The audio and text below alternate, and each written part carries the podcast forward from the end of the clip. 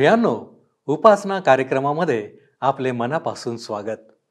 उपस्थित सर्व दर्शकांचे प्रभू येशूमध्ये आभार. आपण नेहमी आवर्जून हा कार्यक्रम पाहत असता आणि इतरांनाही सांगत असता. जे आज नवीन दर्शक जोडले गेले आहेत त्यांच्यासाठी मी सांगू इच्छितो की उपासना कार्यक्रम हा बाराशे चौऱ्याण्णव भाग असलेली बायबलवर आधारित एक अध्ययन मालिका आहे. यामध्ये बायबलचे प्रत्येक पुस्तक प्रत्येक अध्याय आणि प्रत्येक वचन यावर संदेश नव्हे तर अभ्यासात्मक सुलभ आणि पद्धतशीर अध्ययन आहे. तर आपणास विनंती आहे की कार्यक्रम पहा आणि आम्हाला मिस कॉलसुद्धा द्या. धन्यवाद. प्रियानो आजच्या अध्ययनात आपण पाहणार आहोत की विश्वासनारांच्या अपराधाबद्दल आणि पापाबद्दल आमचा दृष्टिकोन कसा असावा? या गोष्टी आम्ही आमच्या जीवनात कशा सोडविल्या पाहिजेत? प्रार्थना कशी करावी? आणि आमच्या प्रार्थनेला कोणता आधार असावा? क्षमेच्या बाबतीत ख्रिस्ती आचरणाचे तत्व कोणते आहे? आणि शेवटी सूटपत्राविषयी विचारलेल्या प्रश्नांना येशूचे सविस्तर उत्तर आपण पाहणार आहोत. प्रियानो या जगिक जीवनात जगत असताना आम्हाला आमच्या अध्ययनात सांगितलेल्या अनेक गोष्टींना नेहमी तोंड द्यावे लागते. आणि म्हणूनच या गोष्टींसाठी आम्ही आत्मिकदृष्ट्या सबळ होण्याची गरज आहे. माझी खात्री आहे की आजच्या अध्ययनाद्वारे आपल्या अनेक प्रश्नांची उत्तरे तुम्हाला मिळणार आहेत. तर मग चला प्रियानो नेहमीप्रमाणेच वही आणि पेन घेऊन तयार व्हा. आपण आजच्या अध्ययनाची सुरुवात करूया. श्रोतनो ह्या दिवसांमध्ये आम्ही मत्तेकृत शुभवर्तमानाचे अध्ययन करीत आहोत आणि अठराव्या अध्यायाच्या एक ते चौदा वचनांवर आम्ही विचार केलेला आहे. आज पंधराव्या वचनापासून पुढच्या वचनांवर आम्ही अध्ययन करणार आहोत. जर आपणाजवळ नवीन करार आहे तर माझ्यासोबत उघडा मत्तेकृत शुभवर्तमान अठरावा अध्याय. पंधरावं वचन सांगतं तुझ्या भावाने तुझा अपराध केला तर त्याच्याकडे जा. तुम्ही दोघे एकांती असताना त्याचा अपराध त्याला दाखव. त्याने तुझे ऐकले तर तू आपला भाव मिळविलास असे होईल. ह्या ठिकाणी वचन आम्हाला सांगतं की जर तो तुमच्या विरुद्ध अपराध करेल तर तुम्ही त्याच्याकडे जा. हे वचन विश्वासणाऱ्याने केलेल्या पापाबद्दल अपराधांबद्दल सांगत आहे. ह्या ठिकाणी बंधन त्या व्यक्तीवर आहे ज्याला त्रास दुःख अपमान सहन करावा लागला आहे. त्याने त्याच्या भावाकडे जायचे आहे ज्याने त्याच्या विरुद्ध अपराध केला आहे. ज्याने अपराध केला त्याने नाही तर ज्याच्या विरुद्ध अपराध झाला आहे त्याने जायचे आहे. पुढे सोळा आणि सतरा वचने पहा. परंतु जर त्याने न ऐकले तर तू आणखी एका दोघास आपणाबरोबर घे. अशासाठी की दोघा किंवा तिघा साक्षीदारांच्या तोंडून प्रत्येक शब्द शापित व्हावा. आणि जर त्याने त्यांचे न ऐकले तर मंडळीला कळेव आणि जर त्याने मंडळीचेही न ऐकले तर तो तुला परराष्ट्रीय किंवा जकातदार ह्यांच्यासारखा हो. काही लोकांना त्रासदायक स्थितीला थोडे थंडावून तिच्यावर पडदा टाकून त्या स्थितीला टाळणे आवडते. परंतु प्रभू अशा प्रकारे स्थितीला हाताळण्यास सांगत नाही. जर दोन विश्वासणाऱ्यांमध्ये मतभेद आहेत तेव्हा त्यांना एकत्र बोलावून शांतपणे चांगल्या प्रकारे मन मिळावपणाने ते मतभेद दूर करायला हवेत. जर त्या दोघांमध्ये सलोखा होत नाही तर त्यांचे प्रश्न दोन तीन समूहापुढे ठेवावेत आणि जर तेथे सुद्धा मतभेद दूर झाले नाहीत तर मंडळीतील लोकांपुढे ते प्रश्न द्यावेत कारण विश्वासणाऱ्यांकरिता मंडळीला शेवटला निर्णय देण्याचा अधिकार आहे. प्रभू ह्या विषयाविषयी शेवटी म्हणतो अठराव्या वचनात अठरा वाध्याय अठरावे वचन. मी तुम्हास खच्चीत सांगतो जे काही तुम्ही पृथ्वीवर बांधाल ते स्वर्गात बांधले जाईल आणि जे काही तुम्ही पृथ्वीवर मोकळे कराल ते स्वर्गात मोकळ्या केल्या जाईल. मत्ते सोळावाध्याय एकोणीसाव्या वचनामध्ये ह्या वचनात जे सांगितले आहे त्याविषयी आम्ही अभ्यास केला. त्यात आम्ही शिकलो की जर आम्ही देवाचे वचन किंवा शुभवर्तमान जेव्हा स्वतःपर्यंतच राखून ठेवतो तेव्हा ते आम्ही पृथ्वीवर बांधतो. व जेव्हा आम्ही ते दुसऱ्यांना सांगतो तेव्हा आम्ही त्याला पृथ्वीवर मोकळे करतो. आता पुढे एकोणीस आणि वीस वचने अठरावाध्याय एकोणीस आणि वीस वचने. मी आणखी तुम्हास खचित सांगतो पृथ्वीवर तुमच्यापैकी दोघे कोणत्याही गोष्टीविषयी एकत्रित होऊन विनंती करीतील तर ती माझ्या स्वर्गातील पित्याकडून त्यांच्यासाठी केल्या जाईल. कारण जेथे दोघे किंवा तिघे माझ्या नावाने जमले आहेत तेथे त्यांच्यामध्ये मी आहे. तो म्हणतो जेथे दोघे किंवा तिघे माझ्या नावाने जमून काही विनंती करतील तर ती विनंती ऐकण्यात येईल ख्रिस्ताच्या नावात ती ऐकल्या जाईल. ती विनंती स्वतः ख्रिस्त आमच्यासाठी पित्याजवळ करेल. किंवा आम्ही असे म्हणू शकतो श्रोत्यानो की त्याच्या नावात मागणे म्हणजे त्याच्या इच्छेप्रमाणे मागणे.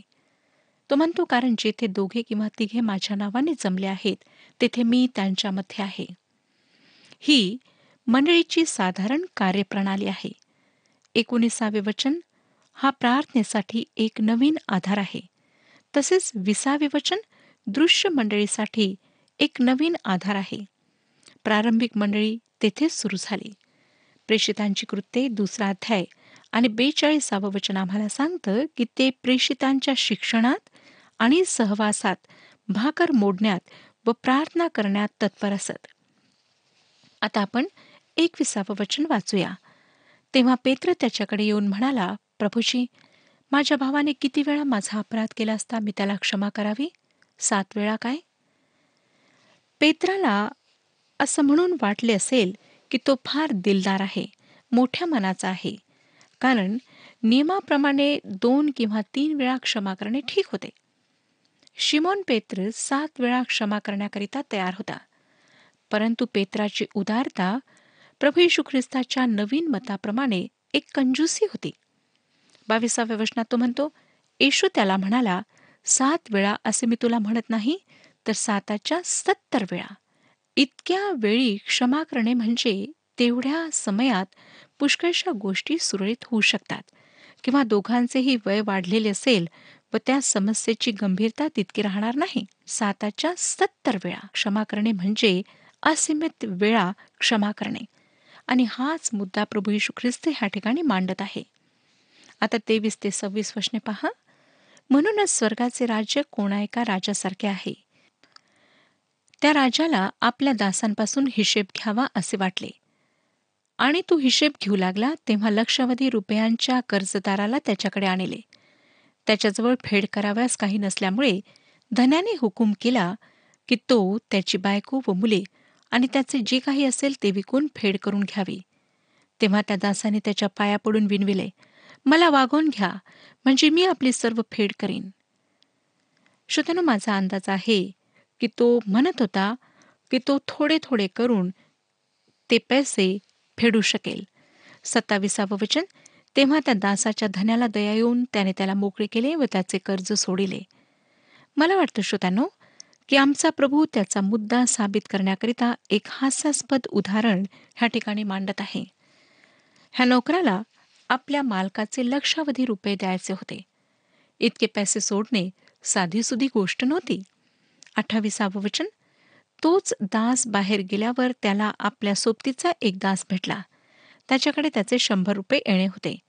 तेव्हा तो त्याला धरून त्याची नरडी आवळून म्हणाला तुझ्याकडे माझे येणे आहे ते देऊन टाक. शंभर रुपयांची लक्षवाधी रुपयांशी तुलना करा. एकोणतीस ते पस्तीस वशने?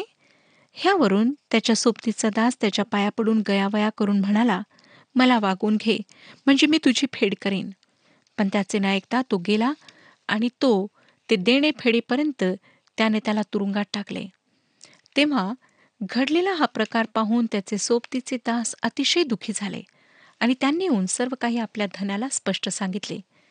तेव्हा त्याच्या धन्याने त्याला बोलावून म्हटले अरे दुष्ट दासा तू गयावया केल्यामुळे मी ते तुझे सर्व देणे तुला सोडिले होते. मी जशी तुझ्यावर दया केली तशी तूही आपल्या सोबतीच्या दासावर दया करावयाची नव्हतीस काय? मग त्याच्या धन्याने त्याच्यावर रागावून तो सर्व देणे फेडीपर्यंत त्याला हाल हाल करणाऱ्यांच्या हाती दिले. म्हणून जर तुम्ही प्रत्येक जण आपापल्या बंधूला मनापासून क्षमा करणार नाही तर माझा स्वर्गातील पिताही त्याप्रमाणेच तुमचे करेल. श्रोत्यानो ह्या नोकराच्या दृष्टांतात त्या नोकराला तर ते कर्ज माफ करण्यात आले पण त्याने दुसऱ्याला शंभर रुपये माफ केले नाहीत. आमच्यासमोर ह्याद्वारे क्षमेविषयीचे तत्व मांडण्यात आलेले आहे. ह्या भागात एक नवीन तत्व आमच्यासमोर ठेवण्यात आले आहे. परंतु विश्वासणाऱ्यांकरिता क्षमा करण्याबाबत हा आधार नाही. ज्याला इफिस्करास पत्र चौथा अध्याय आणि बत्तीसाव्या वचनामध्ये आमच्यासमोर अशा प्रकारे ठेवण्यात आले आहे. इफिस्करास पत्र चौथा अध्याय बत्तीसावे वचन. आणि तुम्ही एकमेकांबरोबर उपकारू व कनवाळू व्हा. जशी देवाने ख्रिस्ताच्या ठाई तुम्हाला क्षमा केली आहे तशी तुम्ही एकमेकांना क्षमा करा. देवाने आम्हाला क्षमा केली आहे म्हणून आम्हाला एकमेकांना क्षमा करायची आहे. ज्या प्रकारे आम्ही एकमेकांना क्षमा करतो त्या प्रकारे जर देव आम्हाला क्षमा करेल तर आमच्यापैकी एकालाही पूर्ण क्षमा मिळणार नाही. परंतु देवाची लेकरे ख्रिस्तावर विश्वास ठेवण्याद्वारे झाल्यानंतर आम्हाला देवाने सर्व पापांची क्षमा दिली म्हणून आम्ही दुसऱ्यांना क्षमा करायला हवी. हेच ख्रिस्ती आचरणाचे तत्व आहे.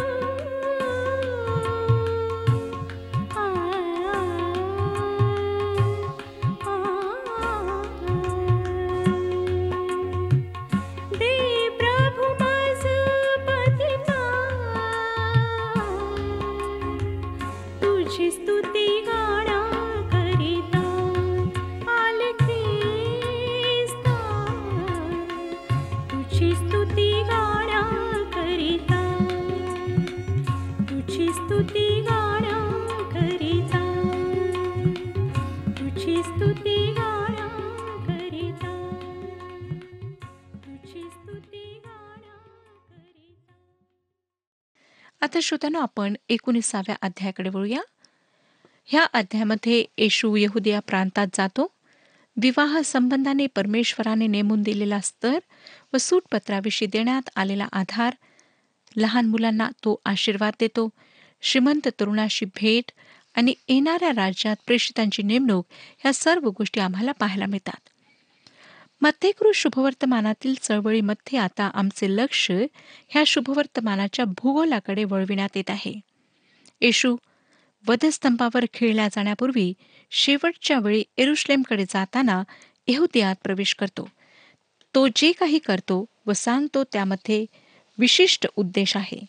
पहिलं वचन सांगतं मग असे झाले की हे सर्व बोलणे समाप्त केल्यावर येशू गालिलाहून निघून यार्देनेच्या पलीकडे यहुदिया प्रांतात गेला. सर्व बोलणे समाप्त केल्यावर कोणते बोलणे? सोळाव्या सतराव्या आणि अठराव्या अध्यात गलीलमध्ये तो जे काही सांगू इच्छित होता ते सांगणे संपवल्यावर तो दक्षिणेकडे जाऊन यहुदयाच्या प्रांतात यार्देने पलीकडे गेला. अर्थात श्रोत्यानो यार्देन नदीच्या पूर्व किनाऱ्याकडे. आता ही चळवळ भौतिक आणि भौगोलिक रूपाने आहे. कैसरियातील फिलिप्पे ह्या ठिकाणी त्याने घोषणा केली होती की मी आता एरुश्लेमला माराव्यास जात आहे. तो गलील येथे गेला व गलीलच्या समुद्राभोवतालच्या प्रदेशात त्याने काही काळ घालवला. कफरनहोम हे त्याचे मुख्य केंद्र होते व त्याने गद्रेकराच्या प्रांताला सुद्धा ओलांडले. आता तो यहुदियांच्या प्रांतात आहे. दुसरं वचन तेव्हा लोकांचे थव्यचे थवे त्याच्या मागून गेले आणि त्यांना त्याने तेथे बरे केले. पुन्हा दोन शब्दांवर मी भर देऊ इच्छिते. ते दोन शब्द म्हणजे लोकसमुदाय आणि बरे केले. येशूने अनेक लोकांना बरे केले.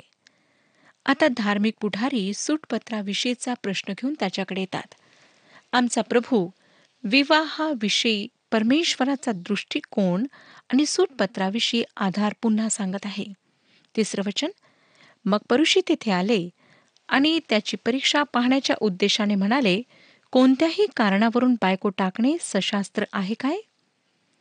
परशी त्याची परीक्षा घेण्यास त्याला परखण्याकरिता त्याच्याकडे येतात.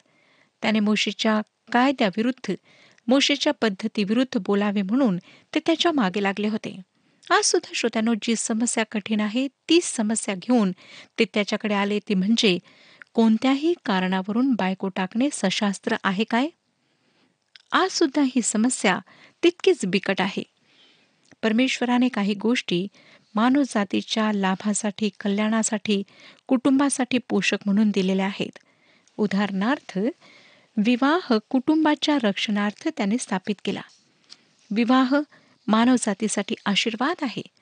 मग ती व्यक्ती विश्वासणारी असो किंवा नसो तसेच देहांताची शिक्षा राष्ट्राच्या रक्षणार्थ त्यातील रहिवाशांच्या जीवाचे रक्षण होण्याकरिता लावून दिलेली आहे. तसेच परमेश्वराने शब्दाचा नियम सुद्धा प्रत्येक व्यक्तीच्या रक्षणार्थ जेणेकरून त्या व्यक्तीला एक दिवस विसावा मिळावा ह्या अर्थाने लावून दिलेला आहे. परमेश्वराने हे नियम प्रत्येक व्यक्तीसाठी कुटुंबासाठी व राष्ट्राच्या संरक्षणासाठी लावून दिलेत. संपूर्ण मानवजातीला लावून दिलेले हे सर्वसाधारण नियम होते. नंतर त्याने आपल्या निवडलेल्या लोकांकरिता ह्या नियमांना विशिष्ट नियम असे बनवले. आता श्रोत्यानो विवाहासंबंधाने हा जो प्रश्न आहे त्याच्याकडे आपण लक्ष लावूया. अर्थातच येथे हा फक्त इस्रायल राष्ट्रापुरता लहान प्रमाणात आहे. आणि आज आम्ही त्याच्याकडे समकालीन ख्रिस्ती लोकांना समोर ठेवून पाहणार आहोत. कोणत्याही कारणावरून बायको टाकणे सशास्त्र आहे काय? चौथं वचन पहा काय सांगतं? त्याने उत्तर दिले तुम्ही वाचले नाही काय की उत्पन्नकर्त्याने सुरुवातीलाच नर नारी अशी ती निर्माण केली? प्रभू येशूने त्यांना परमेश्वराची विवाहाविषयी जी योजना आहे त्या योजनेच्या पार्श्वभूमीकडे नेले. मोशेच्या नियमशास्त्रात सूटपत्र देण्याचे कारण फार विस्तृत असे आहे. अनुवादाचे पुस्तक चोवीसाबाद हे पहिलं वचन सांगतं अनुवादाचे पुस्तक चोवीसाबाध्याय आणि पहिले वचन. एखाद्या पुरुषाने एखाद्या स्त्रीशी लग्न केल्यानंतर त्याला तिची वागणूक अनुचित वाटल्यामुळे ती त्याला आवडेनाशी झाली तर त्याने सूटपत्र लिहून तिच्या हाती द्यावे आणि तिला घराबाहेर काढावे. मोशीच्या नियमाप्रमाणे विदेशी पुरुषाशी विवाह जितका वाईट समजला जात असे तितके घटस्फोटाला वाईट समजल्या जात नसे. उदाहरणार्थ एखाद्या याचकाच्या मुलीने एखाद्या विदेशी पुरुषाशी विवाह केला तर तिला इस्रायल राष्ट्रातून काढून टाकण्यात येत असे. तरीसुद्धा जसे जसे दिवस गेलेत मोशेचे नियमशास्त्र अर्थहीन ठरू लागले आणि घटस्फोट अगदी फुसक्या कारणाने सुद्धा दिला जाऊ लागला. जसे भाकर जळाली तर पुरुष स्त्रीला घटस्फोट देत असे. आणि परिणामस्वरूप आमच्या प्रभूच्या दिवसात घटस्फोटाविषयी बरीच चर्चा होऊ लागली. पाच आणि सहा वचने व म्हटले ह्याकरिता पुरुष आईबाबा सोडून आपल्या बायकोशी जोडून राहील आणि ती दोघे एक देह होतील? ह्यामुळे ती पुढे दोन नव्हे तर एक देह अशी आहेत म्हणून देवाने जे जोडले आहे ते माणसाने तोडू नये.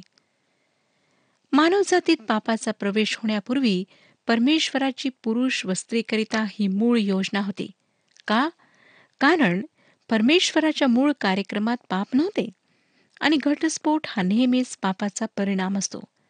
आपण श्रोतानो काहीही म्हणा परंतु पती पत्नीच्या संबंधात नक्कीच कुठेतरी पाप असते. ज्यामुळे घटस्फोट घेण्यापर्यंतची स्थिती निर्माण होते. म्हणून आमच्या प्रभूने त्यांना परमेश्वराच्या मूळ योजनेकडे नेले. आता आपण सातवं वचन वाचूया. ते त्याला म्हणाले तर सूटपत्र देऊन तिला टाकावे अशी आज्ञा मोशेने का दिली? त्यांच्या प्रश्नाची पार्श्वभूमी समजण्याकरिता ही वचने उपयुक्त ठरतील. मोशेने घटस्फोटाची परवानगी का दिली? अनुवादाचे पुस्तक चोवीसावा अध्याय एक ते चार वचने आता आपण वाचूया. अनुवादाचे पुस्तक चोवीसावा अध्याय एक ते चार वचने एखाद्या पुरुषाने एखाद्या स्त्रीशी लग्न केल्यानंतर त्याला तिची वागणूक अनुचित वाटल्यामुळे ती त्याला आवडेनाशी झाली तर त्याने सूटपत्र लिहून तिच्या हाती द्यावे आणि तिला घराबाहेर काढावे. त्याच्या घरून बाहेर निघाल्यावर तिने जाऊन पाहिजे तर दुसरा नवरा करावा. पण त्या दुसऱ्या पुरुषाची तिच्यावर इतराजी होऊन त्यानेही सूटपत्र लिहून तिच्या हाती दिले व तिला घराबाहेर काढले किंवा तिच्याशी लग्न केलेला हा दुसरा नवरा मेला तर तिला घालवून देणाऱ्या पहिल्या नवऱ्याने ती भ्रष्ट झाल्यामुळे तिला पुन्हा बायको करून घेऊ नये. कारण परमेश्वराला ह्या गोष्टीचा वीट आहे. तुझा देव परमेश्वर जो देश तुला वतन म्हणून देत आहे त्या देशाला पापदोष लागण्यास कारण होऊ नकोस. नंतर श्रोत्यानो आठव्या वचनामध्ये काय सांगितलेले आहे पहा? तो त्यास म्हणाला तुमच्या अंतकरणाच्या कठोरपणामुळे मोशेने तुम्हास आपल्या बायका टाकू दिल्या. तरी सुरुवातीपासून असे नव्हते. मोशेने परवानगी का दिली? त्यांच्या अंतकरणाच्या कठोरपणामुळे. विवाह मानव जातीकरिता देण्यात आला जो सर्व मानवी संबंधात अधिक नाजूक व मधुर आहे. ह्या संबंधाप्रमाणे दुसरा कुठलाही संबंध नाही. आणि खरे पाहता श्रोतानो वैवाहिक संबंधाद्वारे ख्रिस्त व मंडळीचा संबंध प्रकट करण्यात येतो. म्हणून फक्त विश्वासणारेच ह्या संबंधाला समोर ठेवू शकतात. तरी सुद्धा जेव्हा ते ह्या संबंधात अपयशी ठरतात कटुपणा कठोरपणा त्यांच्या अंतकरणात येतो तेव्हा विवाह खोकला बनतो. त्याद्वारे विवाहाची खिल्ली उडवल्या जाते. विवाह एकतर स्वर्गात किंवा नरकात जोडला जातो. तिसरी कुठलीही जागा नाही. जेव्हा विवाह चुकीच्या ठिकाणी होतो तेव्हा त्याचे टिकणे कठीण असते. मानवी अंतकरणाच्या कठोरपणामुळे परमेश्वराने घटस्फोटाची परवानगी दिली. परमेश्वराची आमच्यावर दया आहे परंतु त्याच्या योजनेत घटस्फोट नाही. आश्रोत्यानं आमच्या संस्कृतीत ह्या बाबतीत फार निष्काळजीपणा आढळतो. घटस्फोट घेतलेले अनेक लोक हे पुस्तक वाचत असतील. हा संदेश ऐकत असतील. मला आपणाला पुन्हा एकदा सांगू द्या की घटस्फोटामागे नेहमीच पाप असते. परंतु शेवटी आम्ही सर्व पापी आहोत. परमेश्वर एका खुनी व्यक्तीला माफ करू शकतो तर तो घटस्फोट घेतलेल्या व्यक्तीला सुद्धा माफ करेल. परंतु आम्हाला प्रथम हेच समजून घ्यायला हवे की घटस्फोटाचे मूळ कारण पाप असते. श्रोत्यानो विशेष करून पती पत्नींकरिता परमेश्वराचा हा संदेश आहे जे आज घटस्फोट घेण्याच्या तयारीत आहेत ज्यांच्यामध्ये भांडणं आहेत मतभेद आहेत. श्रोत्यानो हा उपाय नाही. परमेश्वराने त्याकरिता आपणाला जोडलेले नाही. त्याची इच्छा आहे की जी वचने विवाहाच्या वेळी आपण एकमेकाला देता त्या वचनांचे आपण स्मरण ठेवावे आणि परमेश्वराच्या वचनाप्रमाणे आपण चालावे. आजच जे मतभेद आहेत गैरसमज आहेत ते दूर करा आणि एक व्हा. परमेश्वर आपल्या कुटुंबाला आशीर्वादित करू इच्छित आहे. आपल्या मनातील सर्व कटुभाव सर्व ईर्षा सर्व निंदा सर्व वैरभाव दूर करा आणि प्रेमाला आपल्या जीवनामध्ये स्थान द्या. प्रेमाने एकमेकांचं पुन्हा स्वीकार करा. आज परमेश्वर आपणाशी बोलत आहे. म्हणून कशाही प्रकारे एकमेकांपासून दूर जाण्याचा प्रयत्न करू नका. आणि जर पत्नीने पतीला सोडले आहे किंवा पतीने पत्नीला सोडलेले आहे आपण एकमेकांपासून अलग राहत आहात तर आजच उठा आणि आपल्या पत्नीकडे जा आणि पत्नी तुम्ही आपल्या पतीकडे जा. आपल्या कुटुंबाची काळजी घ्या आपल्या लेकरांची काळजी घ्या कारण परमेश्वराने आपले कुटुंब स्थापित केले आहे. परमेश्वर ह्या विषयात आपले मार्गदर्शन करो आणि आपणाला आशीर्वाद देऊ. हा कार्यक्रम आपणास आवडला काय? आता आम्हाला एक मिस कॉल करा. आणि आपण पुढील विजेता होऊ शकता.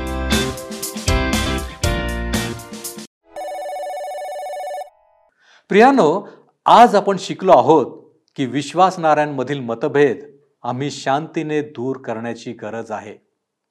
सदैव लक्षात ठेवा की येशूच्या नावात एकत्र येणाऱ्या दोघा तिघांमध्ये येशू उपस्थित असतो. क्षमा करण्यासाठी आम्ही येशूची शिकवण उपयोगी आणली पाहिजे. आणि ती म्हणजे अमर्याद क्षमा. क्षमेच्या बाबतीत ख्रिस्ती आचरणाचे तत्व म्हणजे देवाने आमच्या पापांची क्षमा केली म्हणून आम्हीही एकमेकांना क्षमा करावी. आणि शेवटी विवाह मानवजातीसाठी आशीर्वाद आहे. तर घटस्फोट हा नेहमी पापाचा परिणाम आहे. घटस्फोटाचे मूळ कारण पाप आहे. प्रियानो या गोष्टी समजून उमजून आपल्या जीवनामध्ये जगा. आपले आणि इतरांचे जीवनही आशीर्वादित करा. आपण प्रार्थना करू. धन्यवाद प्रभू येशू ख्रिस्ता. तुझ्या नावाला आम्ही मान महिमा गौरव देतो. यावेळेस तुझ्या चरणापाशी तू आम्हाला एकत्रित केलेला आहेस. आणि आज प्रभूजी तू आम्हाला अमर्याद क्षमा याच्याबद्दल शिकवलंस.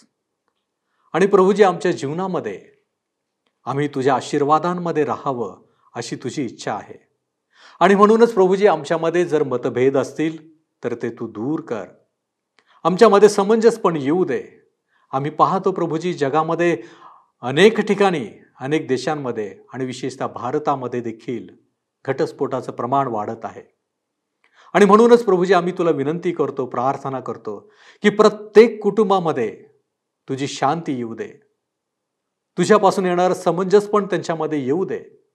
आणि प्रभूजी त्यांचं जीवन बदलून जाऊ दे तुझ्या आनंदामध्ये. आणि म्हणून प्रभूजी आम्ही तुझ्या चरणापाशी येतो तू आमची ही प्रार्थना स्वीकार कर. आम्हा प्रत्येकाला आशीर्वादित कर. येशू ख्रिस्त आमचा प्रभू याच्याद्वारे मागतो म्हणून तो ऐक. आमेन. प्रभू समोर नम्र व्हा म्हणजे तो तुम्हाला उच्च करेल. प्रभू आपणास सहाय्य करो.